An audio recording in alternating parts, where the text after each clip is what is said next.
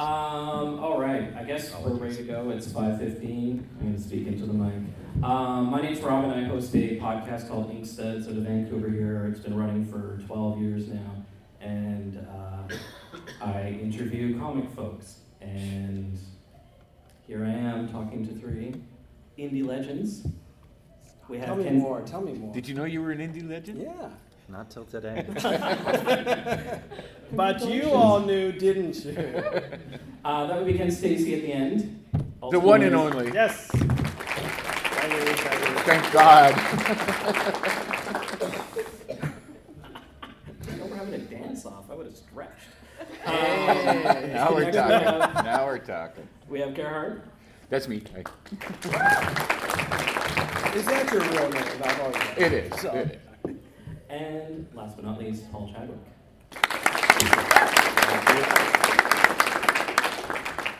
And Paul, I should mention you have a new book that's out last week, this week, This week, this week. it is premiering at my table at the show. Ooh. There we go. Best Wishes, which is written by Mike Richardson. Actually, I wrote Oh.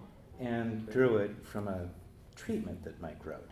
Um, So this is good because anything you don't like, that was in Mike's treatment. anything you think is brilliant, I added. Right. Or vice versa, depending on who's talking. Funny how that works. and you might be more familiar from uh, Paul's work in the past with the wonderful Concrete series. Um, Which I'm returning to next. Yeah? Fantastic. I uh, brought a book today to get Paul to sign. It's a whole bunch of concretes bound into one volume, and that's not all the concrete. Um, I think I don't have the short stories in this, and there's some other stuff. Lots, lots of comics. So thank you all for joining us today, the Legends of Indie Comics. Um, I was trying to figure out where to kind of start from this because it's kind of a, a weird definition, legends. Um, so I thought we could just kind of talk about um, some of the early days of like first getting into comics because at that point things were really quite different from the way we are today, and you've come from a lot of different places to get to where you are today. Um, I know Ken was involved heavily with publishing with Vortex. Oh, I go way further back than that, pal. And I didn't realize, but I was correct, uh, informed earlier that Paul and Ken actually did a book together based on a Harlan Ellison comic. Oh yeah. I totally Or no, Harlan didn't Ellison think story. Yeah, uh, this was actually a feature film treatment that Harlan wrote that didn't, didn't fly. But then he sold it to DC Comics, and Harlan and I scripted it, and I drew it. Oh, And okay. Ken did all the digital color, rendered it. Which book was that? Harlan Ellison's Seven Against Chaos. And it took exactly seven years to do, so it was kind of prescient that way. Um, and that was early digital coloring, wasn't it then? No, No, no, no, no, this no. was- This just came out, uh, what, About three years ago. yeah, three years ago? I got it at my table for sale. There we go. It would have been great if you guys showed up to the con earlier so I could have gone through your tables. Oh. but I love you all. Um, so, Do you want breaking in stories? yeah, breaking in stories. These are our favorite. You want to start, Ken? Oh, do I have to? Okay, I'll go first. Okay, when I was 11 years old, um, Oh. Okay, settle in for this one. I'm gonna say the first one, folks. I'll give you the short version. Um, I read Marvel comics, and Stan Lee and Jack Kirby and Steve Ditko changed my life. And for the most part, I guess it was Stan Lee who, in his infinite wisdom, gave people credit. And so I remember having a little epiphany when I was 11, as I was reading one of Fantastic Four or something, and it's like, here's all these guys' names, like Stan Lee and Jack Kirby and um, Joe Rosen and uh, so on. And I thought, hmm, my dad's a fighter pilot. These guys must be somebody's dad, and they do this for a living. That must be a job. I, I think I like that job. And from then on, my life was like really easy. And, and happily, I had parents who never, you know, tried to dissuade me from this very atypical career path for an Air Force brat. Um, and so when I was, I guess I was uh, 19, I went to New York Comic Con, and afterwards I went to Marvel Comics, and I banged on Stan Lee's door, and he said, Stan, give me a job. And he said, go talk to Johnny I'm like, who was that anyway? I don't know. Some kid, some kid from Canada. And I was offered work as an inker. And I had another epiphany, which was wanting something and having it are very different things. And I realized I would have to move to New York, I would have to specialize, which I never liked the idea of. I, I'm one of the kind of people who wants to take all the credit or accept all the blame for what I do. So I wanted to do everything, and the idea of, of just being an inker just didn't appeal to me. So I went uh, to school. I went back to school. I went to uh, Sheridan College in Oakville, and fate intervened in the best possible way. The first person I met on the first day is my wonderful wife, Joan. That was in 1974, and she's also a visual storyteller. Just finished her first graphic novel, a 250-page book about her struggles with literacy and how she married a crazy cartoonist from outer space. and you can find out more about us than ever want to know. It's being published by Conundrum in 2018. And from there on in, uh, I went to the Ontario College of Art. I studied film and video as a way of understanding visual storytelling better, and started doing indie comics uh, like Starreach, and then later segued into working for Marvel, and then away I went. And here I am today. Very good. Can I go? You're not leaving. Oh, is it my turn? Oh, yeah. It's your turn. Top Uh, that, but Yeah. How do I follow that? Uh, I got into comics completely by accident. Um, I read comics when I was a kid, like most of us did, and then I grew out of it. And uh, Dave Sim is the one who is the walking, talking comics encyclopedia, and uh, he started publishing self-publishing Cerebus in 1977. Initially, it was, uh, it was started as a Conan parody, and he just wanted to know if he could do three consecutive issues of, of of a comic on a bi-monthly schedule, and that led to doing it for 26 years and 300 issues. I joined Dave uh, in the mid 1980s with issue 65. At the time, I was doing mostly pen and ink illustrations with watercolor washes on top of them, a lot of landscapes and still lifes and things like that. And uh, I was doing uh, exhibits and trying to sell my pieces, and all the pieces I hadn't sold, which was most of them, were hanging on the wall of my living room and any other blank wall I had in, in my apartment. Um, actually, it wasn't an apartment, it was this cool little log cabin just outside of town, and it was party central. Um, every weekend, every it wasn't even confined to weekends. Wednesday night, sure, six people come over with six cases of beer. It's a Wednesday night. Anyway, um, Dave inevitably ended up at one of the parties, and he saw the uh, artwork I had on the wall, and I knew he was doing a comic at the time, uh, which I found just absolutely fascinating. I just didn't even conceive that you could do this for a living. And um, at the time, Archie Goodwin at Epic uh, magazine uh, had asked Dave if he was interested in contributing some short color pieces to the magazine. And Dave was never really big on color. So when he saw my stuff, he said, if I laid out the page and drew the characters, could you do this kind of stuff in behind it? And I said, uh, I don't know. and we tried it, and it was a big hit in Epic. And I started doing conventions with Dave, and I discovered this whole amazing world of comics that I never even knew existed. And it's been the major part of my life ever since. And we're glad. All right, all right. I have, I have one quick question. I've always wondered how did Dave decide on 300 issues? Uh, because at the time, that's what Batman was at. I knew there had to be a really good reason. Yeah. All right. Were you expecting? Well, in 1983, I tried to break into comics with Concrete and got no takers. So I decided I better establish a professional reputation. So I started lobbying for work and I got my first job drawing Salimba the Jungle Girl for Pacific Comics. And it was, you know, she was uh, like Tarzan, only black and female, and she fought very otherworldly, uh, a three headed were dog and So she was nothing like Tarzan. masochistic. Hell. Believe me, the Worm Boys were not like Tarzan. Written by a very strange guy with a tragic life, Steve Perry. He uh, later got cancer and then was murdered, and cut up in pieces by his roommate. Oh my lord! But uh, I'm glad you're sitting next to him. but based on the Salimba samples, um, Archie Goodwin gave me a job penciling Dazzler, which I did for a year. And uh, then Dazzler was canceled to make room for those new universe books. They wanted to free up capacity. And I went back to concrete and did more work on it and learned the lesson that people don't want to see unfinished work. They don't want to see synopses. They want to see finished stories. So I had three issues and two short stories done when I circulated it next, and I got eight offers that I could, you know, play off each other and wind up with Dark Horse. And the rest is history. So, fi- so that's what I tell aspiring artists: finish a story. Right. And what's your story, Um, I have yet to draw anything worth looking at. We'll be the judge of that. yeah. I think Colin's seen me draw. It's not very good. Left, left a lasting impression. like a fair enough. It's it's not good.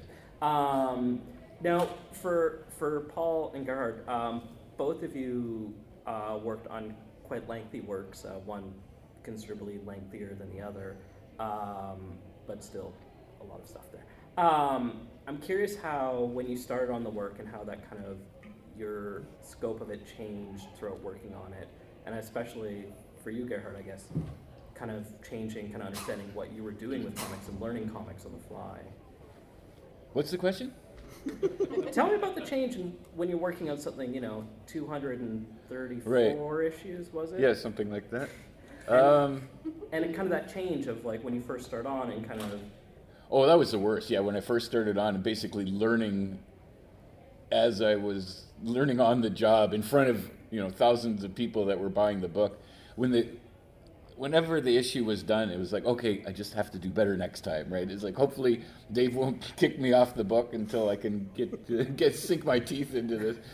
And uh, but I mean, the first few issues of uh, Cerebus itself uh, that Dave started on were pretty crude too. I mean, it it, it is a very daunting thing to um, put yourself out there like that um, and know that you should be able to do better than this. But I'm sorry, but this is as you know, this is as good as I am right now. I promise I, I will get better next issue, next panel, next page. You know, um, it was so. In one way, it was a very exhilarating learning experience, and and and and to watch yourself get better and go okay, and then when something works, you go, okay, that worked. I, I, I- I know how to do that again. That technique, that trick, that whatever, right? And you just sort of, sort of put that in your bag of tricks, right? And then uh, the next time you're looking at a page and trying to decide how and what to do, you can reach into the bag of tricks and see what applies to the cur- current situation. And over the over the course of years, you, your bag of cr- tricks gets um, uh, more full with, with things that uh, are available to you. And thankfully, I got better. And um, the one thing with Dave and I, we always tried to treat this like a job. I mean, everybody has to have a job. Um, so, and I had a lot of crappy jobs. I was in and out of high school. I would dr- drop out of high school, think, "Oh, this sucks," and I'd get a job and go, "Wow, this sucks," and I'd go back to school. and uh, so we figured that you know since we're going to have to work at something anyway. We get the opportunity to work at something we love doing, which is drawing. And um, so the afforded the opportunity to do that. I've forgotten where I was going with this. Just Um, keep going. You're in as well. I'm loving it. Just keep streaming. oh, treating it as a job. Um, so, and because we were uh, self-publishing, we were ru- running the publishing company as well. So, my first thing uh, was go to the mail, uh, you know, the, the PO box and pick up the mail, and then uh, sit in my office. I'd give Dave his mail. I'd go through all the, the office stuff, and uh, you know, separate out the bills and the checks and, and all this kind of stuff. So the first hour or so was usually just strictly office stuff, and then it was time to go downstairs to where the drawing boards were. And Dave usually worked far enough ahead of me that I could. He always uh, hung the pages up on the wall when he was done with them, and I would take down the two facing pages and put them on the drawing board, and I would just sit there and stare at them.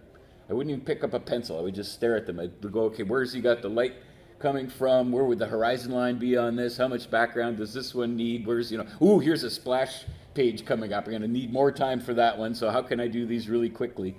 And I would sit there and would drive. I knew it was driving Dave nuts. It's like we're on a monthly schedule here. He's just sitting there, and uh, but so I didn't pick up my pencil until I already had a pretty clear idea of what I wanted to do and how to get it done by lunchtime. Right?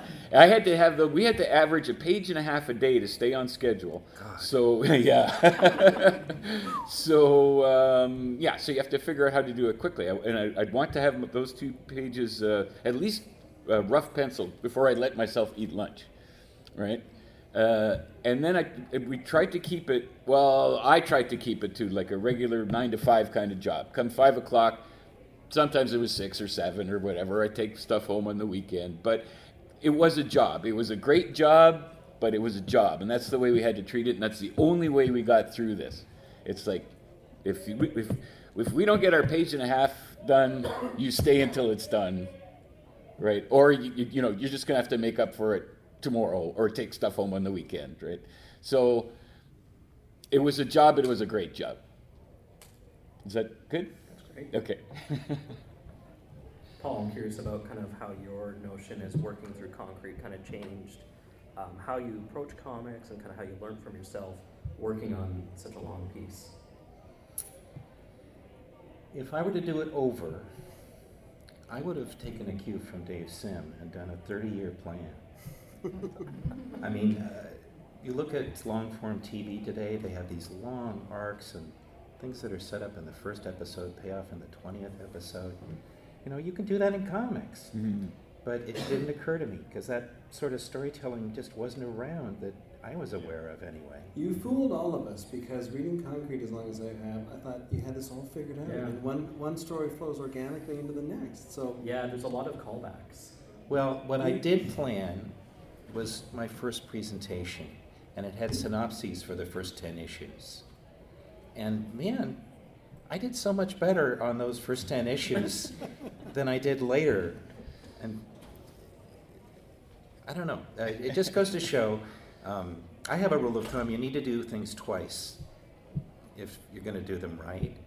And it, that sort of translates to you, you have to have like a rough sketch of what you're going to do before a, a more detailed sketch and then a finish. And that 10 issue plan was that was very helpful to me at the time. But my plan was to do comics for five years, then leave and be an illustrator. you get a real job. you get a real job, yeah. And, and you know, in retrospect, that illustration, painted illustration, is gone as a profession. It's all digital now. right. And and comics, which seemed to be dying in the '80s, or maybe just holding on as a hobbyist's thing, um, you know, have taken over the culture. So, man, did I luck out? Ken, for yourself, because uh, your work, you come from a lot of different directions within your That's because I have a really short attention span.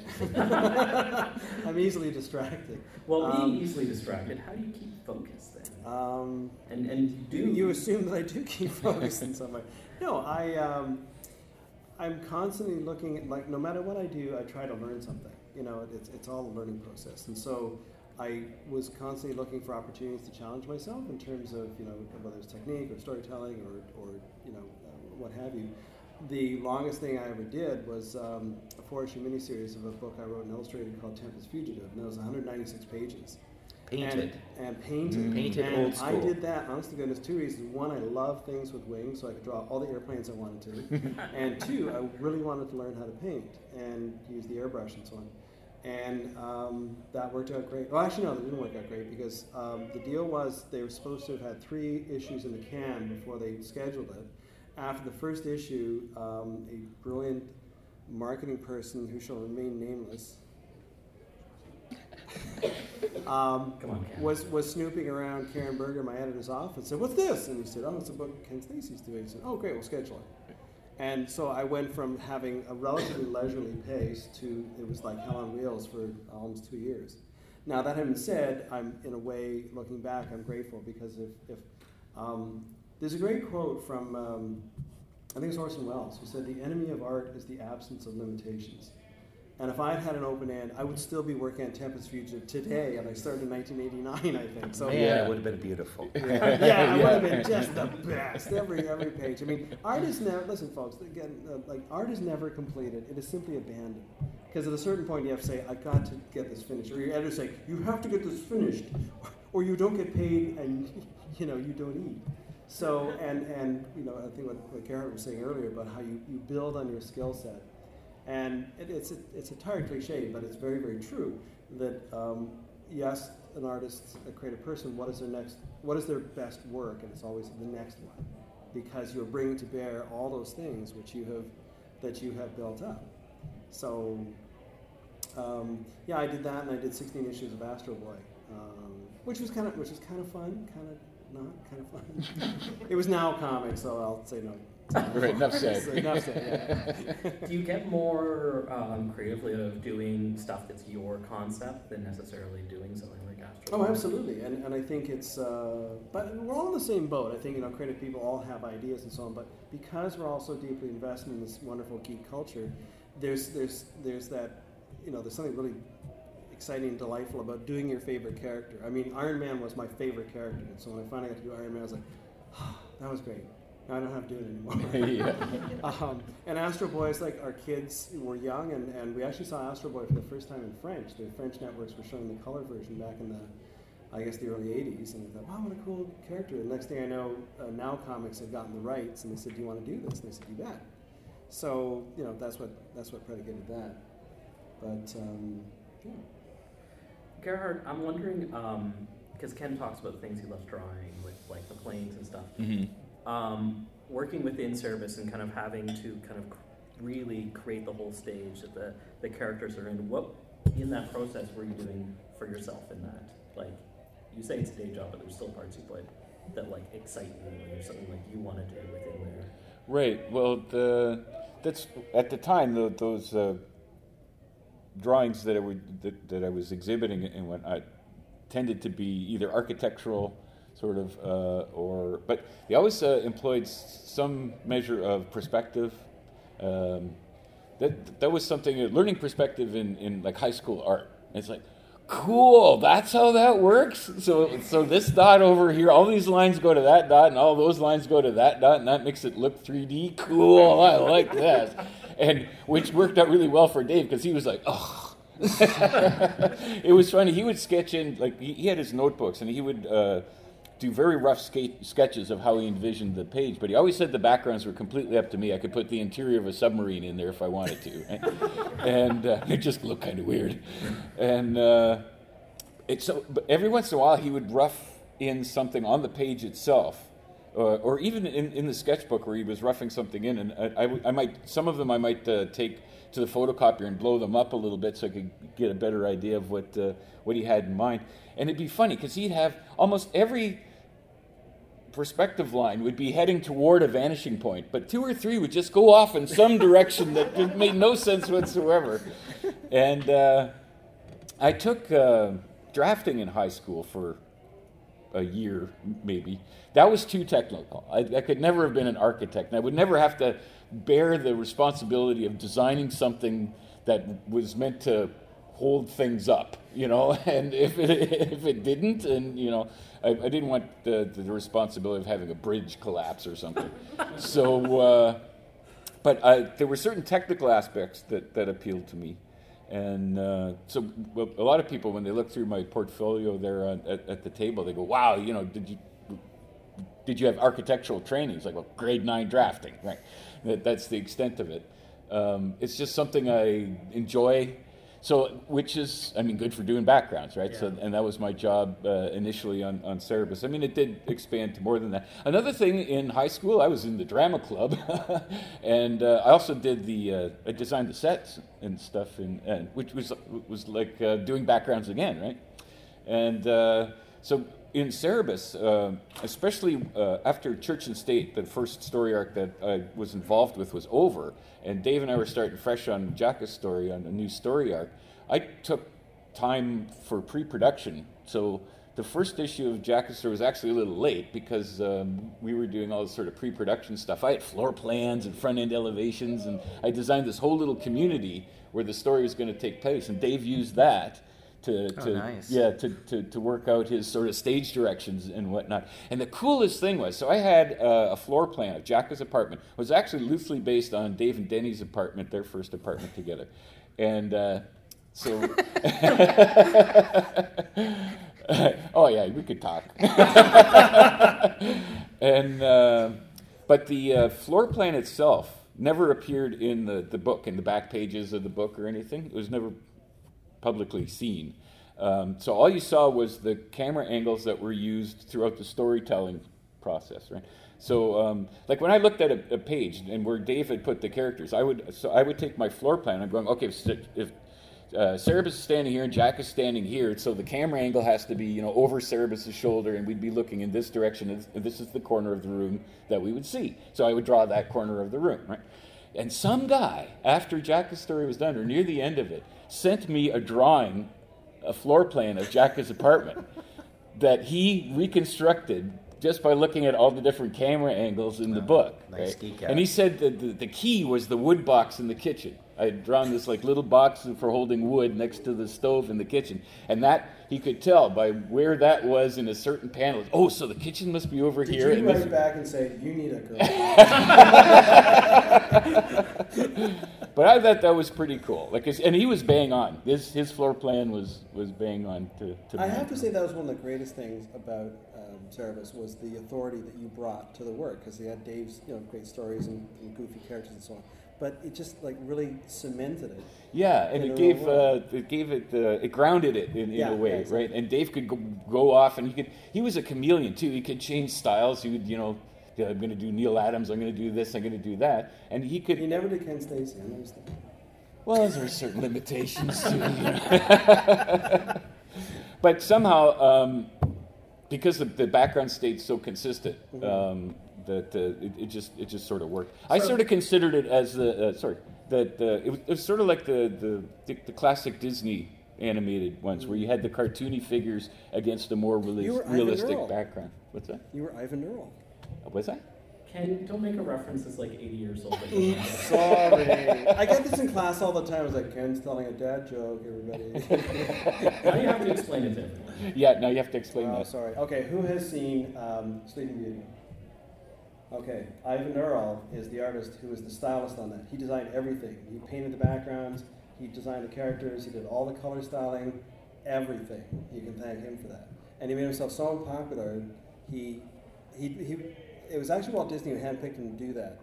But he became so unpopular because he had so much control that he realized he had to leave afterwards, which is really sad. Mm.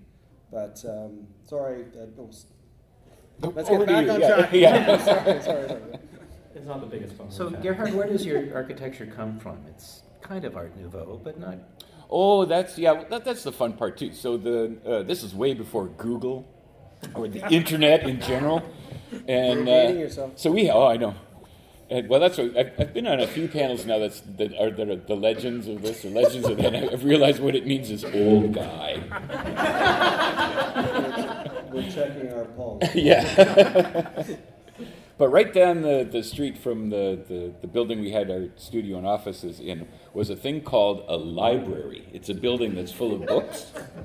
I'll Google that. Just and I would walk down the street to the library and I would just.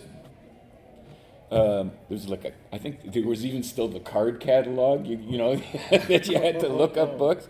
And I would, I would come back with this stack of books, and, and I would just start flipping through them and photocopying anything that uh, seemed relevant, or just. Do any names stay with you? Sorry. Do any names of artists or architects? Art? No, it was just it was the thing itself, right? Mm-hmm. I, like you said, um, when you saw that list of names in the comic, then you realized that somebody actually did these. I never had that epiphany. Mm. I just I always just looked at the work and went, you know, that it's either cool or it's not. It appeals to me or it's not. And, uh, and people ask me all the time, you know, who my influences were and, and all that. And it's like, I, I'm sorry. I can point at something and say, I love that. Um, but There's a house on your walk to work. Really yeah, or yeah, look, just going through. Is oh, I can use that. I can use that. Certain things stick with me. So you know, certain things don't. But um, yeah, I never really, as far as having specific names. I mean, Bernie writes, and you know, there's the classic, the you know, the ones that any anybody could could mention. Um, it is kind of weird though, because I can look at a Jack Kirby page and tell you, oh yeah, that's Joe Sinnott or Mike Royer or Vince Colletta's inking. Right. And you know, Joan looks at me and goes, he's not going to survive or something. Where does that come from? Right. Paul, I'm curious um, with you with concrete. It's um, one of the more kind of human comics come out of that time. Um, like there's a certain element that's just very. He's just not that angry, is he? Um, and, and I'm wondering where that's coming from with yourself. Like, was that an intention uh, in making concrete? Is really doing a such I don't want to say pleasant, but there's just something warm about concrete. And and I'm wondering where that's coming from in comparison to like what we're looking at really with the 80s black and white boom and the 90s stuff. It, it really stands out unique in a way. It's because he's a really nice guy. You know, there's nothing really calculated about it. Yeah. Um, it has been pointed out many times. He does a lot more thinking than a lot of characters. And uh, I still cling to thought balloons, even though they've gone quite out of fashion. Um, I think it's just the work of an ambivalent person Yeah. writing an ambivalent character who is torn about a lot of things rather than um, having a decisive mission in life, Is there kind of so an, many, so many superheroes have. is there kind of an existentialism to it? Oh, absolutely. Yeah. What do you do to have a useful, decent life, given your limitations Limitations or ability? or and abilities? Yes, which are sometimes the same things. Now, Ken, um, you still awake? I was thinking about existentialism. Spacing out a bit there. Um, I'm curious about kind of um, the painting and um, what you get out of doing. Uh, do you still do painting, or is it all predominantly? Yeah, I get a better page rate. Ken, Ken does beautiful painted commissions. Yeah. I've seen lots of portraits and Thanks for the plug. I'm at a P12 downstairs. um, you know, filling out my dance card right now, so come on down, folks. Thank you. Um, you know, again, it's um, I've, I've always seen th- uh, uh, work, whether it's you know comics or single illustrations, in terms of of um, a finished piece of art, and to me that means taking it right to uh, its, its ultimate point, which is color. And there is something um, for those of you who are artists, you, you just know that like dragging a brush laden with pigment across a, a surface is just a wonderful visceral experience. And you know, I use a computer too, and like the computer to me is just a tool. You know, it's like it's like the computer to me is no different than that, right? You know, people say, "Oh, computers are so amazing," and so I'll kick back and say, "Whoa, yeah, watch this." It's like nothing happens. It's like you know, just because you give someone a scalpel doesn't make them a surgeon. Just because you give someone a computer with lots of horsepower and Photoshop does not make them a great artist. What makes you a great artist is that application. It's like is like seeing and looking and absorbing and then you know putting it back on paper. Um, and so it's a tool, and you use it where it's appropriate, and you you know avoid it where not. But um, I, I teach a program in comics and graphic novels. This is another plug uh, at Camosun College. It's the only program that's kind of Canada where you can actually learn to thank you to uh, to make comics. And this is one of the things we talk about a lot. Is uh, yes, there are expedient ways of doing things, but you are missing, I think, part of the equation. And again, it is that is that very direct and visceral experience you get from having direct contact with a tool on a surface. And not only that, when you're finished, you have this beautiful piece of original artwork which has intrinsic value. I mean, if you do it on a computer, you can make prints and so on. That's great. But um, you know, I think all of us make a substantial portion of our living selling originals because it is one of a kind. You give it to somebody; it's the only one, and you turn to the light, and the light catches the surface, and you see things where things worked, and maybe things didn't work, and you know, it's, the the artist is there, and that has um, enormous value. So, like I say, it's just, that's what really drew me to it. I really enjoy doing it um, more than anything else. I have a Paul Chadwick Dazzler uh, page at home that I quite like. Nice. Who inked it? I can't remember. it was either Jackson Guice or Romeo Tanghal. I think it. I'll have to look. I think it actually it's the page with the with the credits on it. So that's how horrible a person I am for remembering things. Um, Gerard, there's one particular uh, thing in Service that I want to kind of learn more about. Is there was an issue where Service was drunk going across a snowy intersection, and I heard that you did a whole mock-up model for that one.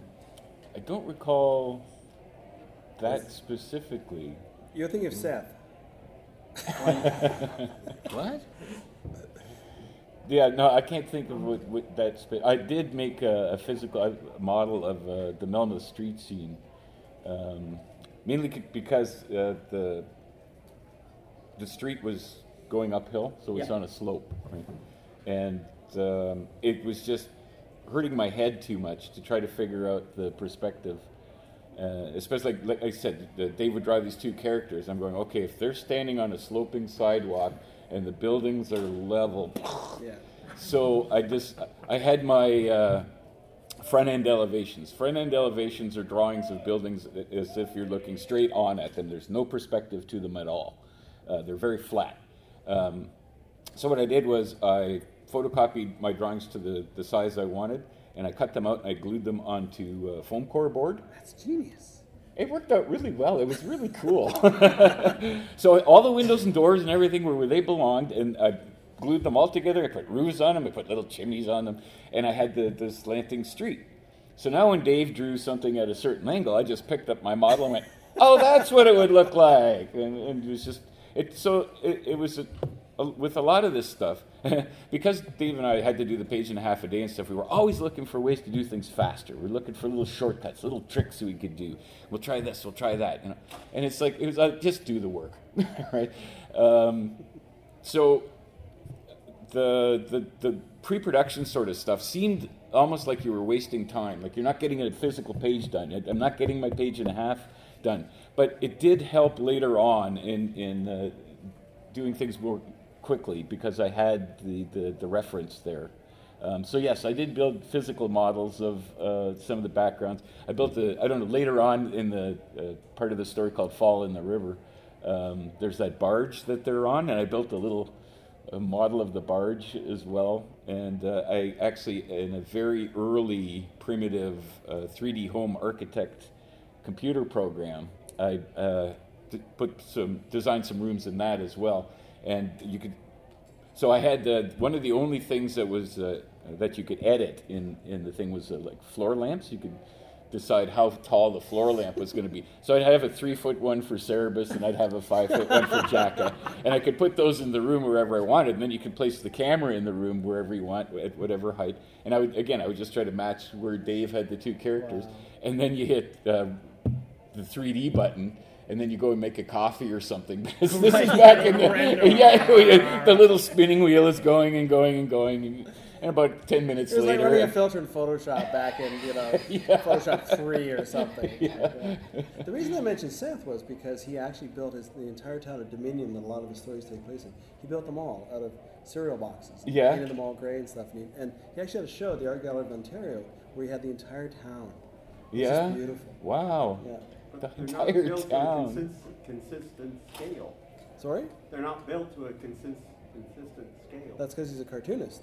That's because he's not Gerhard. He would have done it, would have done it right. if you did it by scale, there'd probably only be three buildings done at this point. Yeah, pretty much. Yeah. Um, does anyone have any questions? Oh, I hope so. Go ahead.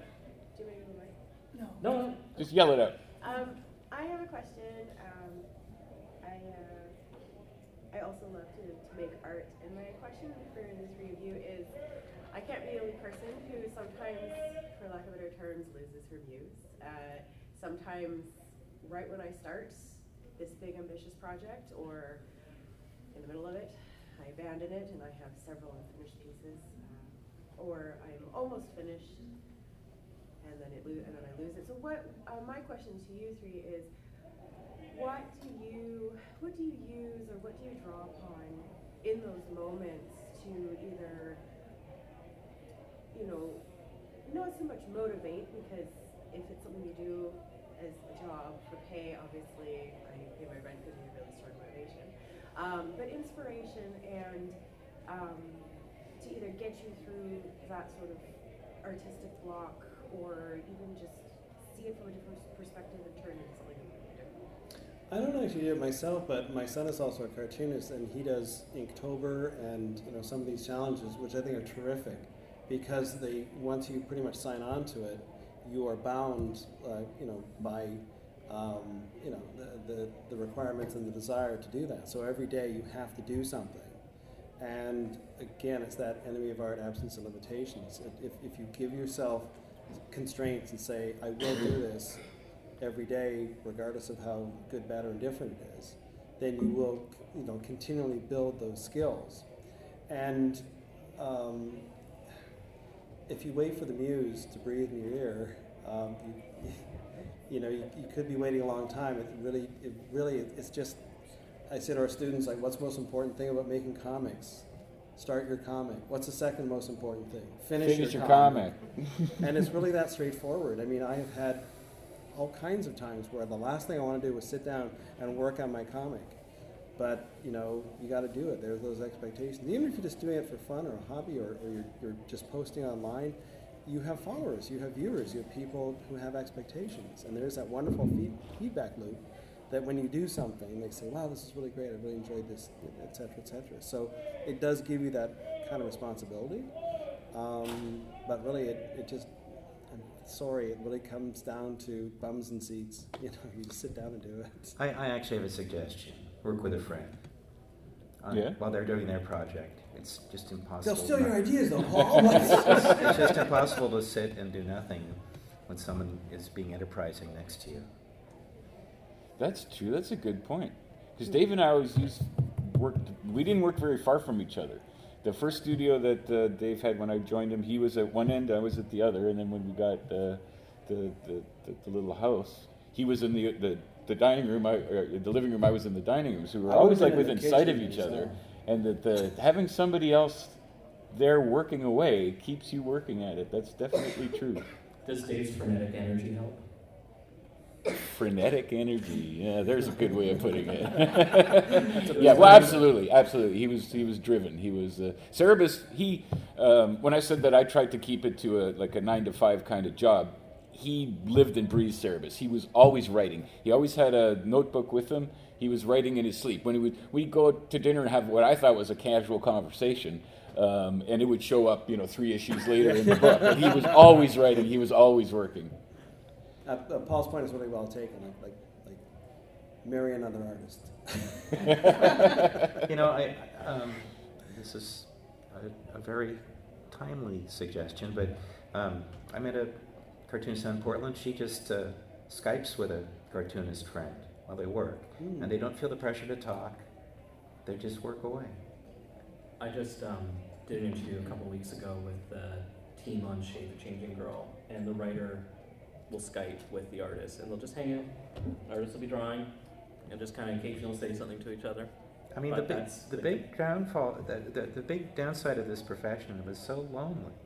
But I guess it doesn't have to be. Things are changing. Well, that's the nice thing is like you know um, our alumni in the program have started a, a comics collective, and every Wednesday night they meet uh, in a restaurant and stuff themselves with cheesecake and and uh, do comics jams. And we're up to I don't know how many pages. It's it's amazing. And you know there's Cloudscape Comics here, and then I'm sure there's other just you know collectives. Um, so yeah, just network and say okay every Tuesday or every second Tuesday something we're going to meet at this restaurant and there's also things like Dr. Sketchy, and there's all kinds of opportunities to, you know, to do that, get together and, and work together, and, and have no other expectations than you're going to eat an awesome piece of cheesecake and just draw some comics. But does cheesecake really help? Oh, feel, or does it Well, it couldn't hurt. Absolutely. You know, For the first 40 minutes. yes. yeah. yeah.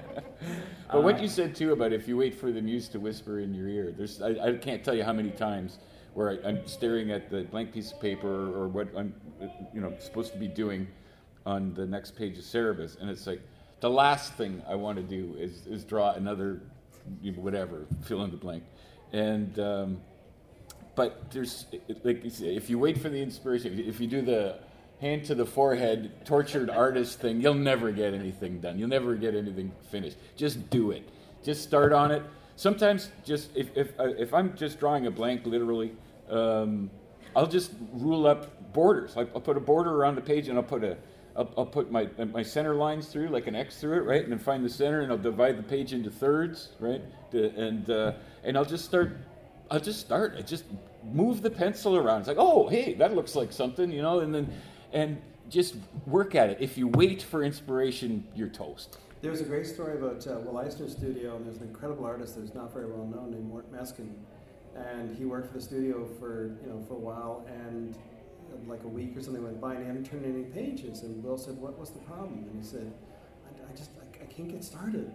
And so Will just said, give me that. And he took the piece of paper and quite literally did what you did. He just put a squiggle here and a squiggle there and, and an X there and said, okay, here. And he went, oh, thanks. and, and away he went, and that became the routine. It's a true story. Like every morning, one of the other artists in the studio would just take his pages and just squ- like scribble on it. So that there was some, it, I mean, there's a real tyranny of that blank page. Of just, Yeah, yeah. And, but like Gary says, you, you put some marks on it and the process has started. And it's just like, you know, you take off from there. I think we had another question. Yeah. It was said before about how art is never finished, right? So when you reach a point where you have to turn it in or you, you have to give it to your publisher and off it goes, when it's not complete to you, when you then look at it later, do you see the holes? Oh, I don't look at it later. I just never look at my work because that's all I see. Or you, you never Yeah. have a bad line, some of you, I just could have done that just a little bit more. Oh, of course, and and, and there is, um, you know, artists are pretty retentive that way, and and you know, I've looked at stuff I've done in the past, think, oh, I could have done that so much better, and gee, if somebody would pay me to redo it, I'd love to redo it. yeah. But um, yeah, it's it's um, it is tough because you get this objectivity about your work from distance, and that's always really I don't I, won't characterize it as being dangerous, but you do start looking at it and thinking. But I think the important thing though is is that that then becomes this is what I, I didn't do as well as I could have. So the next time I've learned something from that. So everything becomes an object lesson. It's like, oh, okay, that was really dumb. I should have done this, that, the other thing. And so the next one, you're, you know, you're going to improve upon. Um, but honestly, I, I don't. I've had opportunities in the past, but I'm not. I don't like the idea of redoing stuff because, you know, there's just so many ideas out there that you want to explore. And You wanna move forward. yeah, yeah, absolutely. You know, I hated the tedium of lettering and toning best wishes, but man, I was grateful for the chance to move eyes up and enlarge mouths and just get all those drawing errors that slipped through like four stages of work and were still there. So you mean on the on the computer? You digitally, yeah. yeah. That's cheating. it's the finished product that counts, right? Because a lot of, again, I said that we we were always looking for tricks and, and stuff, and the photocopier became a real. This is okay before Photoshop and all that. So we actually, literally, on the photocopier, you know, blew things up or shrunk things down and copied and pasted them and glued them onto the page. Did you have a waxer? No, we never. No, spray. I built a little spray booth out of an old kitchen cabinet, and just with the spray glue. We should have. I know we should have got a waxer. but uh, yeah, they're all just tools to, toward the finished product. Like you said, moving moving our eyes and mouths around. Absolutely. If, if it doesn't look right to you, fix it before it's printed. Who cut all the letter tone on? Oh, I did all the toning. Yeah. Oh, you Yeah. poor That's guy. why your fingers. Are oh, I know. I got, I got scars. I'd, I'd find tone. I'd be you know, in, in the shower the next remember day, and. I've got tone stuck You're to like, me "How did that everywhere. get yeah, what the hell? That really hurts because it's really sharp. You know, people may not know what it is, but it, it's like a sheet of scotch tape with little dots. Yeah, it's you're like on you a, a to cut 10 it by out 15 and lay sheet. it on, and then cut away everything except which, where you wanted But a lot of manga artists Very don't tedious. use that stuff. It's, Yeah, it's, it's, the only place you can get it Yeah, now. yeah, Yeah. yeah, I do not miss doing all that toning. That's for sure. More questions. Yeah, I think we have one. This side of the room, yes. Uh-huh. Well, I was just wondering, uh, 'cause I've seen interviews with other, I guess, indie artists, if you will, and same thing with what Ken was saying with Ask what's, uh, what's your inspiration. Sorry, how'd you get into comics? They always go back to, say, Jack Kirby, Stan Lee, that kind of thing. But knowing that Jack Kirby and Stan Lee worked on big name properties, at what point in your life did you decide to go the indie route? For me, it was having gotten out of my system that desire. You know, again, from the time I was 11, I wanted I wanted to be Jack Kirby when I grew up. Honestly, I, I had this elaborate fantasy that I was going to go to New York and and fabulous Flo Steinberg would usher me into Jack Stan's office. And he'd be on the phone with Jack Kirby saying, What's that, Jack? You got the flu. You can't finish Conception Story.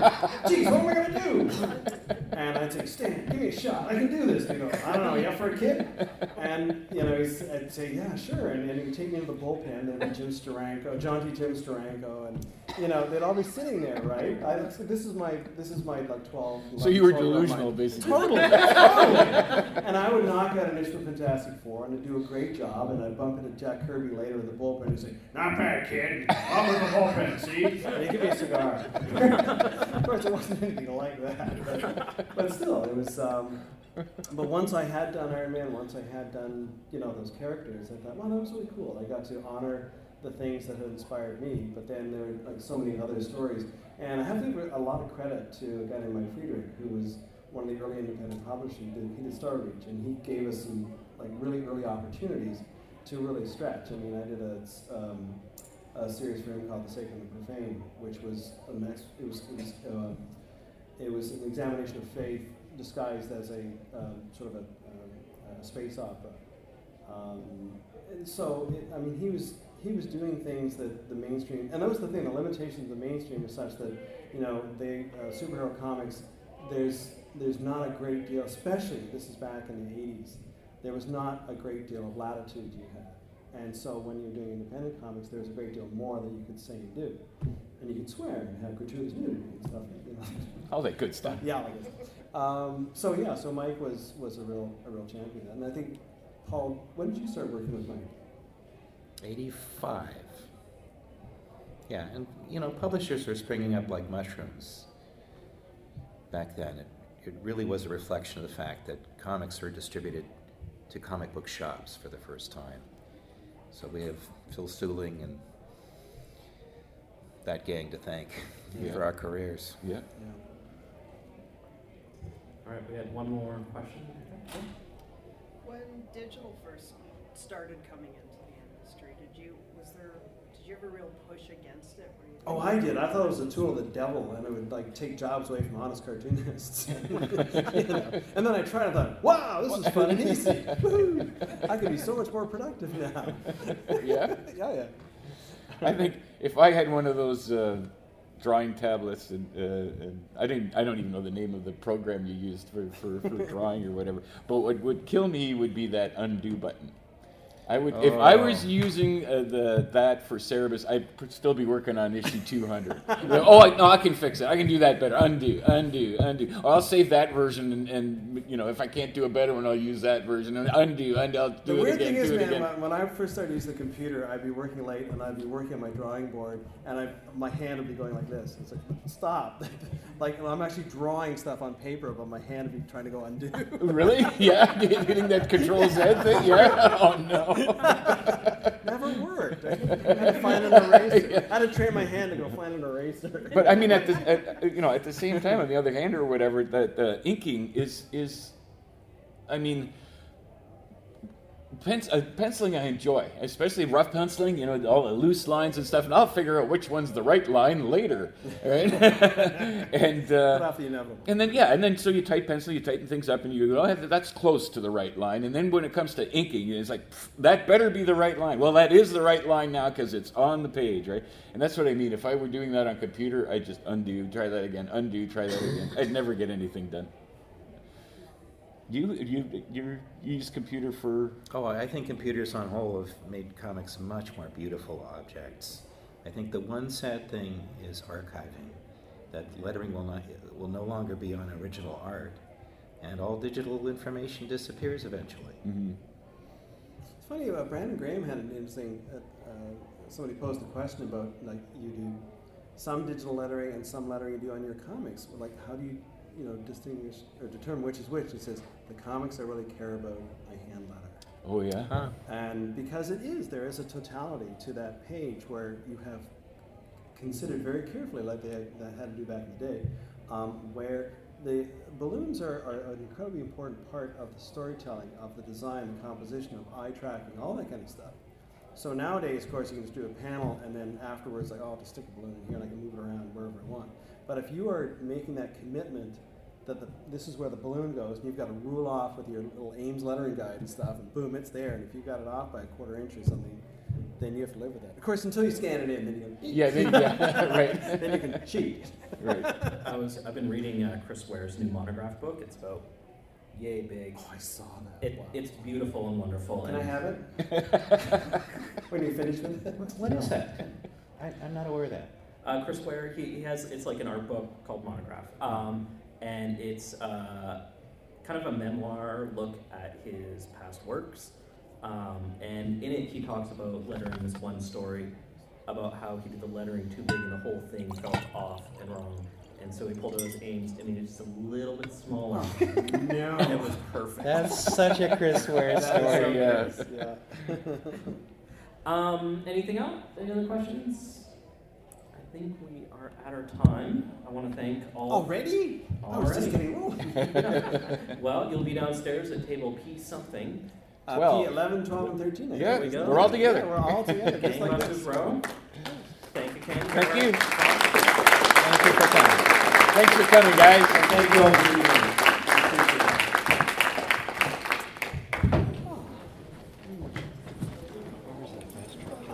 I'm, I'm really hungry.